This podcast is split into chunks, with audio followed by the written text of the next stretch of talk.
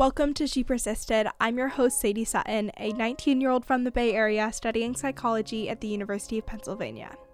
She Persisted is the teen mental health podcast made for teenagers by a teen. In each episode, I'll bring you authentic, accessible, and relatable conversations about every aspect of mental wellness. You can expect evidence based teen approved resources, coping skills, including lots of DBT, insights, and education in each piece of content you consume. She Persisted offers you a safe space to feel validated and understood in your struggle while encouraging you to take ownership of your journey and build your life worth living. So let's dive in. This week on She Persisted. So, in treatment, I was doing a lot of radical acceptance around next steps, going to a therapeutic boarding school, not knowing when I would be able to go home, being in treatment in general. There was a lot of these things that were completely outside of my control. Like it was these things that had been decided for me, and I had no ability to change. And it was really challenging to change the emotions around them at all. And so that's when accepting the situation can be really effective to no longer continue to suffer. Hello, hello, and welcome back to She Persisted. I'm so excited you're here today. We're going to do a short and sweet episode, getting right into it on behavior change. This is a topic that is relevant to everyone listening, and it's something that I'm constantly thinking about and have on my radar when it comes to mental health and being effective in general. If you listen to episode 158 with your TikTok therapist, he gave a phenomenal metaphor where he talked about your mental health as a car. And when we're steering, we can control the front two wheels of the car and the back two will follow, but we can't force the back two to change with the steering wheel. The front two wheels of your car, when it comes to your mental health, are your behaviors and your thoughts. You can change your thoughts, you can change your behaviors. The back two wheels of the car are your emotions and your physiological responses. And those will shift as your behaviors and thoughts change, but you can't just be like, oh, I want to feel happy right now. I don't want to feel sad. And you can't tell yourself, oh, just heart rate, please be slower. Like it doesn't work like that. But as we shift our emotions and our thoughts, those two will follow and we're able to see a difference there as well. And I loved that metaphor. I'd never heard that before and it's really stuck with me. And I feel like that's some great context for this week's solo episode about changing your behaviors. Because for me, someone who really likes black and white and struggles with sitting with emotions and wants a solution or a step by step path to solve a problem, it can be really overwhelming to think of your mental health as just your emotions and those physiological sensations. Again, not having a sense of control can be really daunting. And so, focusing on behavior change and things that are contributing to your negative mental health, whether it's like your sleep routine, movement, how you're showing up in relationships, how you're coping with intense emotions, that can be a little bit more black and white and give you some specific action steps to work to improve your mental health, which can give a lot of hope and help you feel more motivated when it comes to making positive shifts. So, that is what we are talking about today. And we have a bunch of worksheets from when I was at McLean. We're talking about DBT's perspective on behavior change and some of the tips that I learned there. This is going to be a little psychology heavy, but I love the psychology heavy episode. So I hope this is helpful for your mental health and changing your behaviors.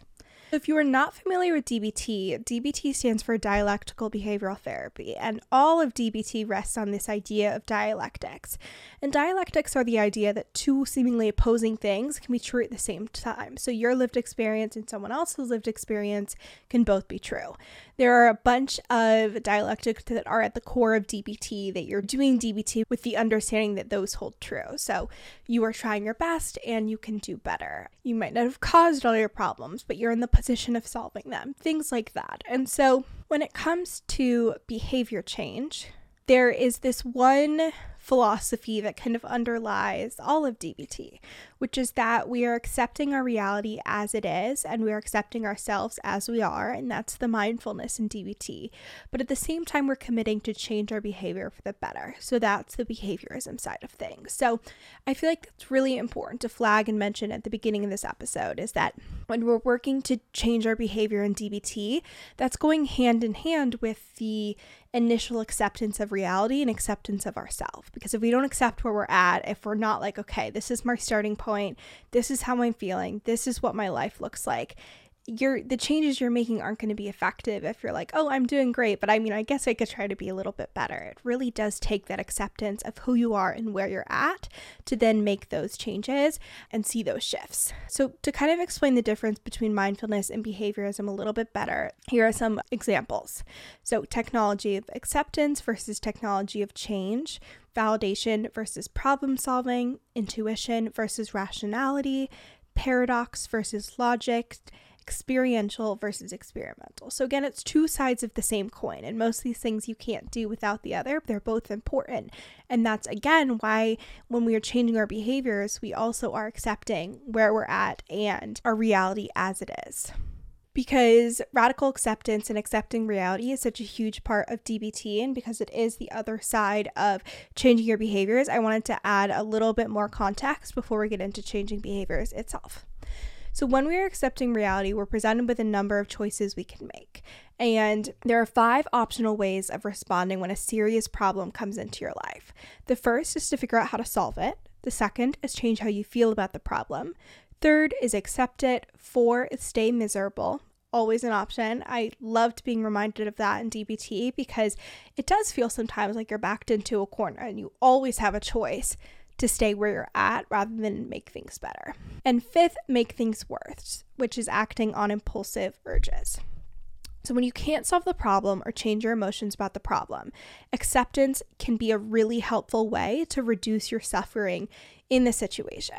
So, in treatment, I was doing a lot of radical acceptance around next steps, going to a therapeutic boarding school, not knowing when I would be able to go home, being in treatment in general. There was a lot of these things that were completely outside of my control that I wasn't like, well, I am feeling frustrated by what time I'm going to bed, so let me go to bed at a different time. Like it was these things that had been decided for me, and I had no ability to change and it was really challenging to change the emotions around them at all and so that's when accepting the situation can be really effective to no longer continue to suffer so, if you're wondering, like, why would I bother accepting reality? Why is that something that I should do in that situation?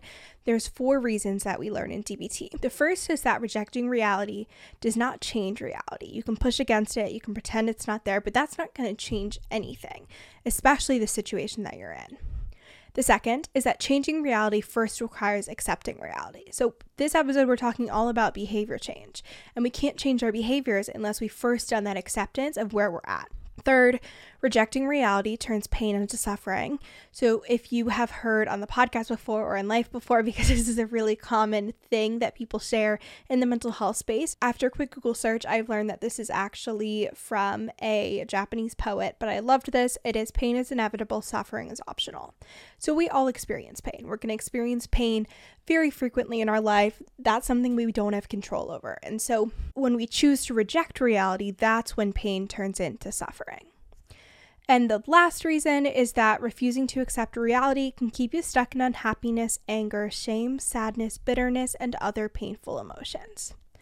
So, when it comes to radical acceptance, there are a couple of things that make this difference from just accepting reality. And radical acceptance is a really key skill in DBT and a very hard skill to master, but an amazing one to have in your toolkit. So, radical acceptance is the skills accepting the things you can't change. When we say radical, we mean complete and total accepting in the mind, heart, and body. And acceptance means seeing reality for what it is, even if you don't like it. Acceptance can mean to acknowledge, recognize, endure, not give up, or give in. And it's when you stop fighting reality, stop throwing tantrums about reality, let go of bitterness. And it's the inverse of why me. It is instead things are as they are. And the last kind of little piece of wisdom to add here is that life can be worth living even with painful events in it. And one way that life is worth living, even when there is this pain and suffering going on, is through radical acceptance. To give us a little psychology foundation here on behaviors before we get into changing them, we have to understand how we define a behavior, and that is anything a person does in public or in private, including thinking, feeling, and acting. And behavioral patterns develop in one of two ways. The first is an operant behavior, which is any behavior that is reinforced or maintained because of its consequences. Behaviors that are reinforced or rewarded will tend to continue, repeat, or become stronger. Behaviors that are punished will tend to stop or become weaker. So when I hear that, I think of habit cycles, and I feel like this is something that people talk a lot about on social media is creating habits. And I'm a big proponent of creating habits and routines but I like this definition better that behaviors can be reinforced, rewarded, and continued.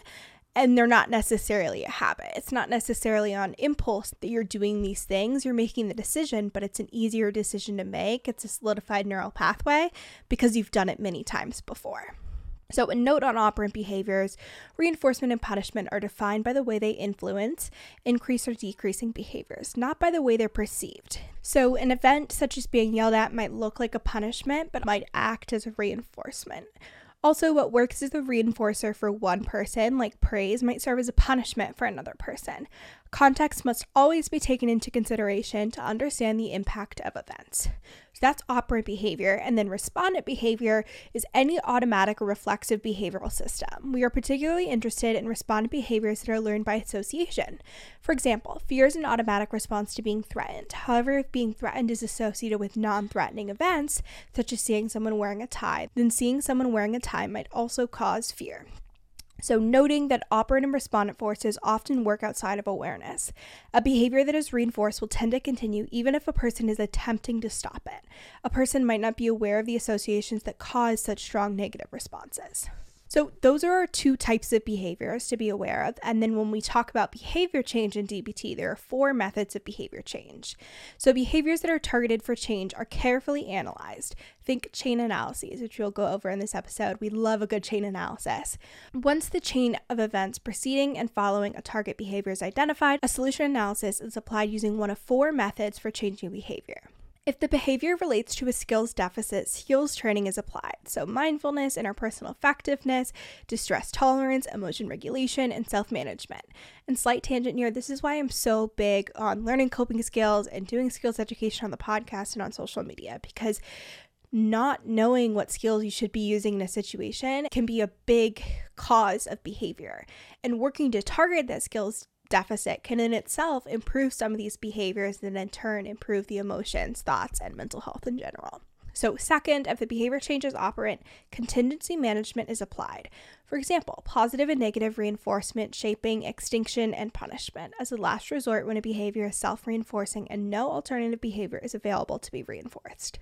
Third, if a behavior is responded or inhibited due to fear or guilt, exposure based procedures are applied. For example, non reinforced imaginal or in vivo gradual exposure. We've talked about this on the podcast before. We've done episodes on exposure therapy, overcoming anxiety, we've talked about OCD. And so, this is another way to change behaviors, especially when you are really avoidant of engaging in a behavior or a thought or being in an environment.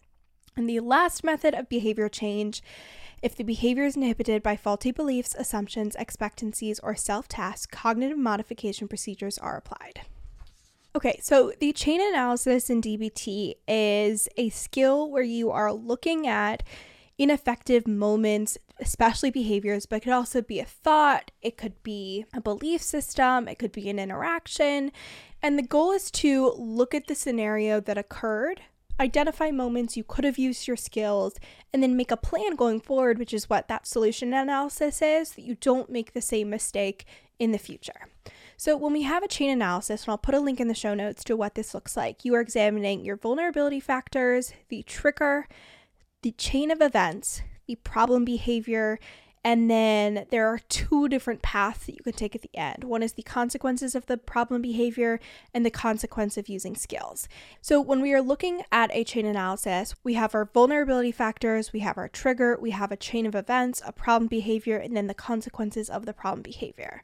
So that's kind of describing what's happened. And then what we do after we have all the facts out on the paper, we've looked at what happened, is we start to do that solution analysis. And you go in and you mark when I could have used certain skills, how they would have been effective, and how that would have impacted the situation. So when you have your chain of events, you put in different skills usages like I should have asked for help, I should have done deep breathing, I should have taken a step away from the situation, I should have done an ice dive, etc. And then at the end of the chain, rather than doing the consequences of the problem behavior, you do the consequences of using skills. And again, when we're talking about behavior, consequence can be positive or negative. So the consequence could have been I improved my skills competency and I was really proud of myself and I didn't end up engaging in this problem behavior. So, consequence doesn't necessarily have to be a negative thing. So, like I mentioned, there's going to be a worksheet in the show notes where you can see what a chain analysis looks like, but I highly, highly, highly recommend writing this out. I swear to God, for probably six months, every time I went into therapy appointments, we were just doing chain analyses. And it was like, well, this happened again, or this argument took place, or you engaged in this behavior. Let's do a chain analysis. We could not move forward without doing the chain analyses because what had happened was ineffective. And so we had this whiteboard and we talked about what are the vulnerability factors, what happened, what can we do differently next time? And not only what can you do differently next time, but how can we make sure you do that and like put things in place to make it more likely that you'll use those skills. So, highly recommend writing it out whether it's on a piece of paper, on a whiteboard. I suppose you could type it out, but doing it where you can kind of write all over is really helpful. And then the other thing that you can also do that's really helpful if you are not someone that puts names to your emotions really easily is identify what emotions were happening at what point and also what belief systems were at play. So, as you write out the behaviors and the thoughts that took place in the chain of events, say, okay, that was shame, that was guilt, that was anger, that was sadness, and identify those and also how those can relate to what skills you're using. So, to give a little bit more of an explanation on vulnerability factors, because I feel like that is one thing that isn't necessarily super clear on this, vulnerability factors is anything and everything that contributes to how you're functioning emotionally. This could be your lived experiences. So maybe you are going through your life and you had a bad memory or a bad experience with something. So the way that you relate to that certain trigger is different from someone else. So that is the trigger, but include your lived experience as a vulnerability factor. There are other things like are you sleepy? Are you hangry? Did you have a lot of caffeine so you're more anxious? Did you have an argument with your parents so you're already on edge emotionally? Are you feeling insecure? Like any of these things that would make you more emotionally on edge or susceptible to being ineffective or feeling your emotions more intensely. And when you're doing this, focus especially on your PLEASE skills. Make sure you run through that list. So, physical illness, exercise, avoiding mood altering substances, sleeping balanced, and eating balanced. Are you doing all of those things effectively? If you're not, put it as a vulnerability factor. Think about your relationships. Think about your relationship with yourself and your self esteem and any belief systems that might already kind of be adding to this situation. And then also any environmental factors that might be contributing. And then the other thing I'll mention on doing a chain analysis before we dive into the strategies for changing your behaviors is for the chain of events, you want to be super, super annoyingly specific. So be like, I had this thought. I saw myself in the window and that made me feel negative about my body. Whatever it is, you want to be really, really specific with what happened. Like you could say, this person looked at me weirdly and then I, for some reason, thought that they were judging me. Or I thought about this argument I had two weeks ago, and that made me more emotional, or my heart rate started increasing. My breathing rate was a lot higher. It suddenly became really hard to focus on what the other person was saying, like anything and everything you can think of, whether it's thoughts, emotions, behaviors, environmental factors. Put those in your chain analysis. The same thing goes for the consequences of the problem behavior.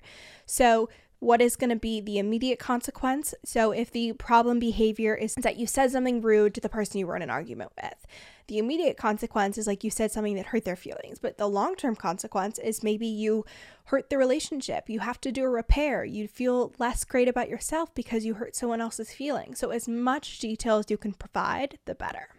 So that is a chain analysis. We love a chain analysis. Anytime you're having a behavior where you're like, this isn't so effective, that could have been better, do a chain analysis. It can be a super in depth one or it can be a simple one. I promise it is so, so helpful. So now we're going to move on to strategies of increasing the probability of the behaviors that you want to engage in. There are two different ways that we increase probability. One is reinforcements and the other is shaping. So reinforcers are consequences that increase the frequency of a behavior. So we have positive and negative reinforcements, and positive reinforcements are positive consequences, so a reward. So you say if I drink my entire bottle of water today so I stay hydrated, I am going to watch my favorite TV show things like that. And so the behavior is increased by consequences that a person wants, likes, or will work to get. Negative reinforcements are the removal of negative events, also known as relief. So, a behavior is increased by consequences that stop or reduce something negative. The best example of this that you've probably heard if you've been in therapy is the seatbelt beeper. When you get in the car and you start driving and your seatbelt's not on, the car is like beep, beep, beep, beep, beep, put on your seatbelt. It only stops once you buckle your seatbelt in. So that's a negative reinforcement because the removal of the negative sound gets you to do something. And then shaping is reinforcing small steps towards the behavior you want. So you are reinforcing small steps that leads towards the goal. As a new behavior stabilizes, it requires a little bit more reinforcing and you continue until you reach the goal behavior. So when I think about like what behaviors I want to reinforce right now or improve the probability of, it is going to bed earlier.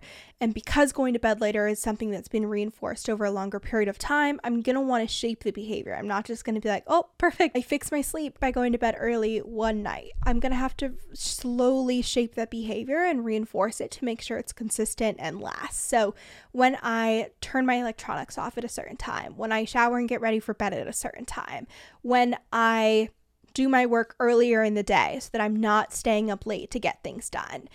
When I read a book before bed instead of watching TV, like all of these little tiny behavior changes that I'm making, I'm going to want to reinforce because it's shaping the larger behavior of going to bed early. And that also goes to the morning routine. Like, did I get up at the time I wanted to so I wasn't sleeping in and it wasn't harder to fall asleep? Was I working out and getting movement in so I was more tired? Did I drink caffeine during the day so I stayed up and didn't take a nap? Things like that. And then the last thing to mention when it comes to increasing the probability of behaviors you want is timing counts. So reinforce the behavior immediately after it occurs. And when shaping a new behavior, at first reinforce every instance of the behavior. Once a behavior is established, you can gradually start to reinforce only some of the time, which, if you have taken a psychology class, you've heard all of this before. But it's very helpful to think about because even when I was like thinking about sleep example, I'm like, okay, great, I didn't take a nap. Like maybe I'll reinforce myself after a couple couple of days. Like, again, that doesn't work as a reinforcement because it's not right after it happened. And the last thing that I'll add here is on this DBT worksheet. This is kind of funny, but it's also very true. And it's that caution when you vary reinforcement, behavior comes very behavior becomes very hard to stop. So, having that varying reinforcement schedule means that the behavior is pretty consistent at that point. And so, just not reinforcing the behavior isn't going to stop you from going to bed earlier or whatever the behavior is that you're increasing. So now we're going to do the flip side of behavior change, which is strategies for decreasing or stopping unwanted behaviors. So we have three ways that we can stop and decrease behaviors. The first is extinction, the second is satiation, which sounds I know I know that's how you say it because it's like satiate, but satiation is not a form of the word I've ever heard before. And the third is punishment. So, extinction. This is when you stop an ongoing reinforcement of a behavior. So, extinction will first lead to a burst of behavior and then to decrease the behavior. I feel like a good example of this is to think about a dog. Our dogs get really excited whenever we get home and whenever we open the door. We're like, Hi, Piper. Hi, Posy. We're so excited to see you. We're so glad you're here. Like, petting them, giving them so much attention. But if we didn't reinforce them coming to the door and we just ignored them every time they got so excited to see us, they probably wouldn't come to the door anymore. They'd be like, well, they don't really care that we're here, excited to see them and greeting them. They're just ignoring us. And so at first, they'd probably keep going to the door and still wanting to get attention. And then eventually, they would stop doing that. So thinking of animals is a really great way to think about behavior change. I had a therapist say that to me one time, and it's very, very true. And then satiation is providing relief or what is wanted before the behavior occurs. So, satiation reduces motivation for the behavior and thus reduces its frequency. So, we are talking about unwanted behaviors. One of my biggest unwanted behaviors is napping. I'm a big napper and it's not effective for me. And so, the relief and what is wanted is to feel rested, to not feel tired anymore. So, if I drink coffee rather than taking a nap, I feel awake. I don't feel tired anymore. So, that relief and what is wanted happens before the behavior itself occurs, and then I no longer want to nap. And then the third way to stop and decrease unwanted behaviors is punishment. So, adversive consequences that decrease a behavior. Behaviors are decreased by consequences that the person dislikes or will work to avoid. So, I this is so funny, but before I was doing this podcast episode, I was like, I just need to record this and I can't keep procrastinating. So I'm going to put on my tennis shoes. And I am not going to put my tennis shoes in my bed. So if I have on my tennis shoes, I'm not going to lay in bed and watch a TV show. I'm instead just going to I'll go eat my stack and then directly record this podcast episode. And it worked. So there's that consequence of something a person dislikes will work to avoid. I worked to avoid putting my shoes on the bed and even doing the work of taking them off because I was like, we're focused, we're recording the podcast, it's getting done done. The next note here is that behaviors decrease by consequences that stop or reduce something positive. So, the classic example that comes to my mind is when a parent is like, I'm going to take your phone. A kid will do anything to avoid getting their phone taken away because it's reducing something that they see as positive. And then the third one is that behavior is decreased when something the person wants is withheld until harmful effects or problem behaviors are corrected or overcorrected. Same example having your phone taken away. So you can understand like how these are done from a parenting perspective and externally influenced, but it can also be really helpful to use these things when changing your own behaviors, especially when you're not totally motivated or aren't able to stick to these goals you're setting for yourself. So, the notes here is to be sure that the punishment is specific, time limited, and fits the quote unquote crime. Avoid a punitive tone, let the consequences do the work. And if natural punishment occurs, don't undo it. Don't add an arbitrary punishment. So, again, this does sound like very parenting language, but we are focusing on changing our own behaviors. So, when it says avoid a punitive tone, if you took a nap, you're not going to be like, oh my gosh, you are so lazy. I can't believe you did that. You instead are going to focus on the consequences, which is probably you missed doing something you had planned to do during the day because you took a nap, or you don't have as much time to get your work done because you took a nap, or whatever it is. Or it's harder to fall asleep tonight and you're no longer on track for that larger goal. And then the last thing I will add here is to be sure to reinforce alternative behaviors to replace the behavior you want stopped. One of my favorite examples of this is when I was scrolling on TikTok before bed. And I'm sure we all do this. It is terrible if you're trying to fall asleep. And best case scenario, I probably would have been like, I'm going to do a meditation before bed. But seeing as how I was falling asleep was scrolling on TikTok, that wasn't going to be a natural alternative to the behavior I was currently engaging in. So the swap that we worked on therapy was like, okay, you're going to turn off your phone, you're going to set the alarm, you're going to put on the other side of your room, you're not going to be on the phone anymore, and you're going to do something that is less engaging and you're going to watch a TV show before bed, which still is on a screen. Maybe it's not the perfect end goal, but you are replacing that behavior of scrolling on TikTok with an alternative one and it worked. It definitely helped me fall asleep more quickly. And then now I sometimes do a TV show before bed. Sometimes I read. Sometimes I lay there. I, again, sleep is always a behavioral conundrum, but again, replacing the behaviors rather than just expecting yourself to continue on without a replacement is definitely important to remember. And then some last notes here extinction and punishment weaken or suppress behavior, but they don't eliminate it. Extinction and punishment do not teach a new behavior. To keep behavior from resurfacing, reinforce an alternative behavior. Punishment only works when the punisher is or is likely to be present, and punishment leads to avoidance of the person punishing.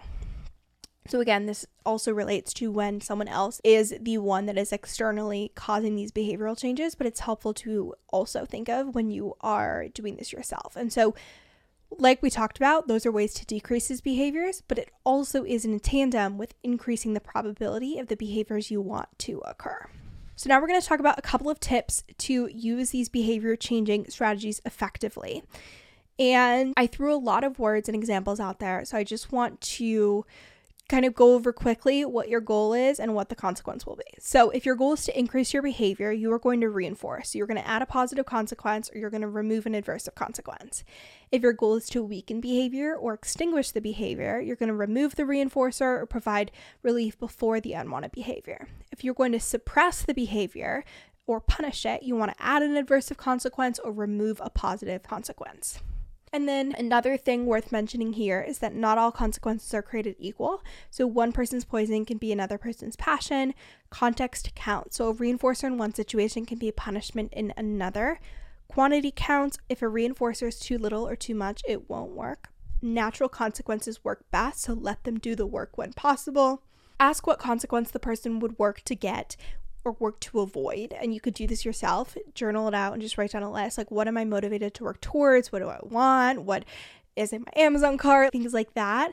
And what are things that I don't want to do? What are things I want to avoid? So for me, we gave that example I don't want my shoes in my bed. So I will work to avoid putting them on my bed and then observe changes in behavior when a consequence is applied to see if it's effective or not. You can do a little bit of trial and error. And then the last thing to mention here is that behavior learned in one situation may not happen in another situation.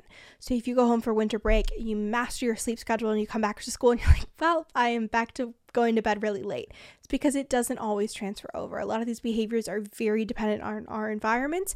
So it's really important to practice and reinforce these behaviors in the environment that you're going to use them in.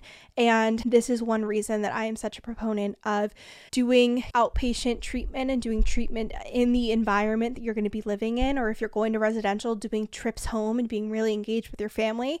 Because if you're at a boarding school in the middle of nowhere and you go home one time the entire year, what happens when you graduate and you go home and you've never been in that environment before? The skills don't always transfer. So, in treatment, in your behaviors, making sure that you're in the environment that you're going to be using these new skills in is super important.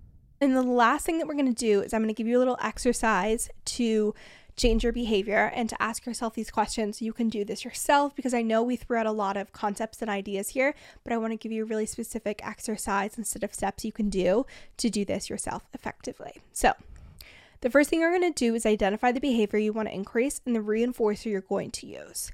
So, write that down. When I filled this out in 2018, the behavior I wanted to increase was my attendance, and I was going to reinforce that by doing my DVD player time and watching Gossip Girl. And then for someone else, the behavior I wanted to increase was validation, which I think was from my parents, and the reinforcement I was going to use was saying thank you and showing my appreciation. And then the second step is going to be to describe the situation where you use the reinforcement. So for myself, I used it three East in classes. I was working on attending classes and being present. And then for someone else, I used it when I was visiting with my dad. And then the outcome, what did I observe? For myself, I was more motivated and felt positive when getting the reward. we love Gossip Girl. Who doesn't love Gossip Girl? And then for someone else, I felt positive. They appreciated it and continued to validate. And then how did you feel afterward? I felt good. And would you say or do something differently next time? If so, what? I said no, but if there was room for growth, you can put that there.